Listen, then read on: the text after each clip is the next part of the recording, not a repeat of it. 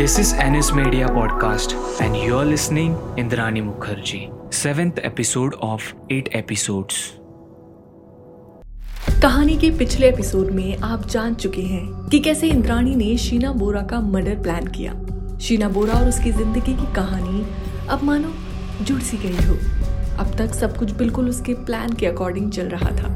और इंद्राणी शीना बोरा का मर्डर करने की तैयारी लगभग पूरी कर चुकी थी।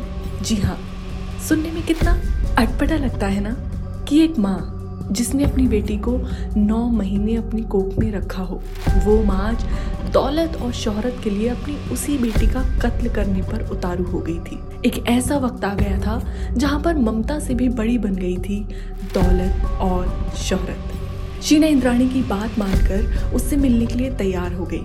और इंद्राणी ने अपने ड्राइवर से 24 अप्रैल के लिए एक कार बुक करवा ली। 24 अप्रैल 2012 की रात आखिरकार आ ही गई। वो काली रात जब इंद्राणी ने शीना बोरा, जो उसकी खुद की बेटी थी, उसका मर्डर प्लान कर लिया था। इंद्राणी, संजीव खन्ना और ड्राइवर श्यामवर तीनों शीना बोरा से मिलने बैंड्रा लिंक रोड के लिए निकल पड़े। इंद्राणी तैयार थी। पूरी तरह तैयार। उसके मन में ना ही अब कोई डर था और ना ही शर्म।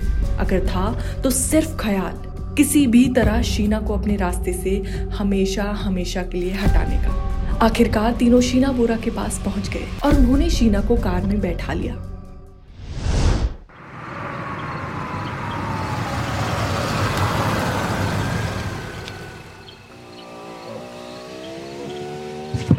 शीना, आओ बेटा यहाँ बैठो, मेरे पास। माँ, ये कौन है? बेटा ये मेरे दोस्त हैं संजीव। हेलो शीना। आपकी मम्मी तो आपकी बहुत तारीफ़ कर रही थी। थैंक यू अंकल शीना बेटा पानी पी लो। तुम गर्मी से आई हो ना? हाँ दीजिए। ये लो।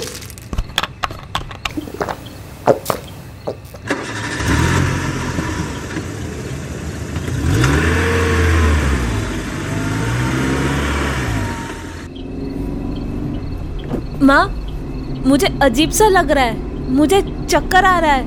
माँ, ये क्या हो रहा है? कुछ नहीं बेटा, तुम आराम करो। गर्मी की वजह से लग रहा होगा। थोड़ी ही देर के बाद शीना बेहोश हो गई। वो नॉर्मल पानी नहीं था। जो पानी इंद्राणी ने शीना को दिया था, उस पानी में जहर था। शीना बोरा के बेहोश होते ही इंद्राणी ने एक भी मिनट खराब नहीं किया और शीना को मौत के घाट उतार दिया। वो नहीं चाहती थी कि शीना चिल्लाए या अपने बचाव में कुछ भी करे।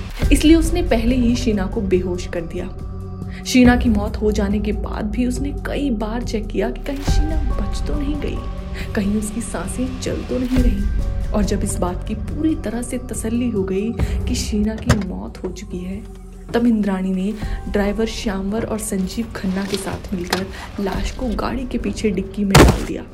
वहाँ से निकल गए। इंद्राणी ने मिखेल को अपने ड्राइवर के साथ बुलवा तो लिया था, मगर जल्दी ही मिखेल समझ गया था कि कुछ तो गड़बड़ ज़रूर है, क्योंकि ना ही पैसे का कोई नामो निशान था और ना ही श्यामवर का।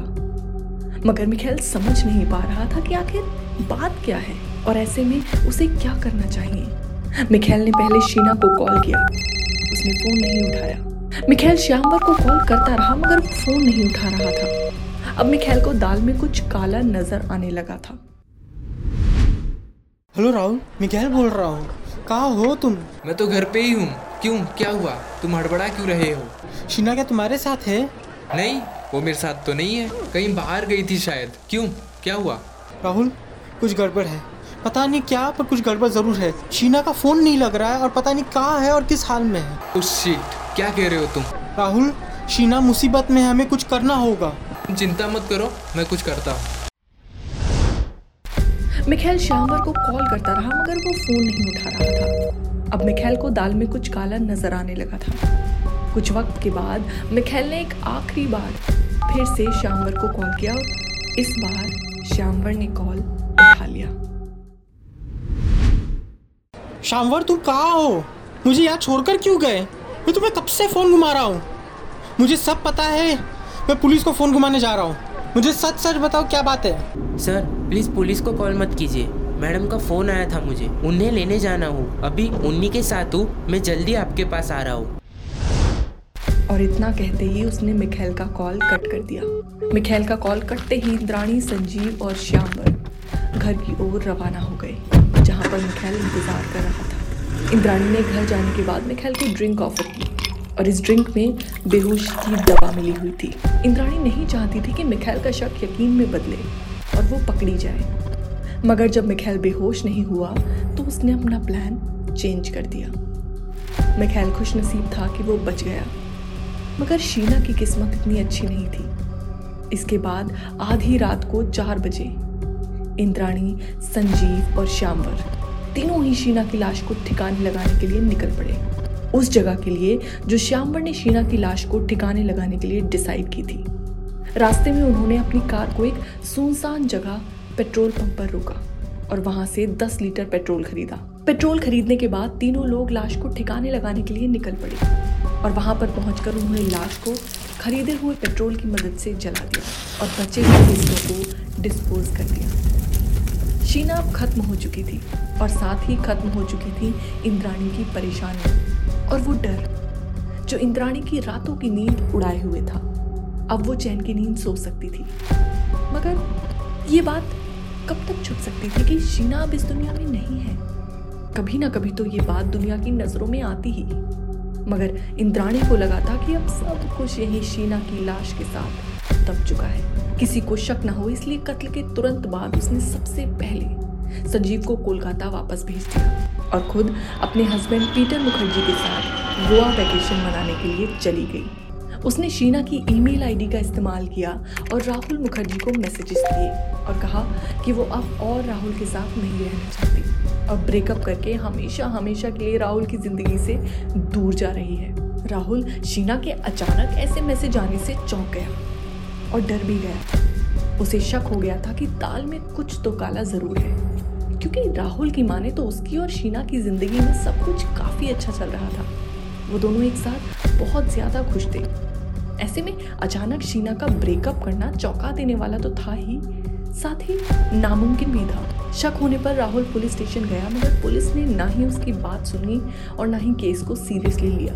मगर राहुल चुप बैठने वालों में से नहीं था। और राहुल ने पुलिस को उसके और शीना के बीच हुई अब तक की सारी चैट्स दिखाई। उनकी चैट से ये साफ़ साफ़ पता चल रहा था कि दोनों न सिर्फ़ एक खुशहाल ज़िंदगी में थे, बल्कि दोनों के बीच अलग होने का कोई भी कारण नहीं था। और आखिरकार पुलिस को राहुल की बात माननी पड़ी। शीना भले ही अब इस दुनिया में नहीं थी, मगर इंद्राणी की मुश्किलें खत्म नहीं हुई थी। वो कहते हैं ना कि इश्क सच और गुनाह। आप कितनी भी कोशिश कर लो, छुप नहीं सकता। कभी ना कभी इस दुनिया के सामने आ ही जाता है। इंद्राणी न सिर्फ़ अपनी बेटी को मार चुकी थी, बल्कि मार चुकी थी अपने अंदर की माँ को। उन भावनाओं को जो कभी उसके बच्चों के लिए उसके मन में थी। उसने न सिर्फ़ रिश्तों के बीच बने समीकरणों को बिगाड़ दिया था, बल्कि अपने रिश्तों को भी खत्म कर दिया था। वो माँ का हो, बेटी का हो या बीवी का हो। अब अगर इंद्राणी की ज़िंदगी में कोई रिश्ता था तो वो था दौलत का रिश्ता। आखिर कब तक टिकने वाला था ये रिश्ता? और इंद्राणी की दौलत कब तक उसका राज छुपा सकती थी? ये सब और कुछ नए राज, नई बातें जानेंगे हम अपने अगले एपिसोड में। तब तक सुनते रहिए N S media podcast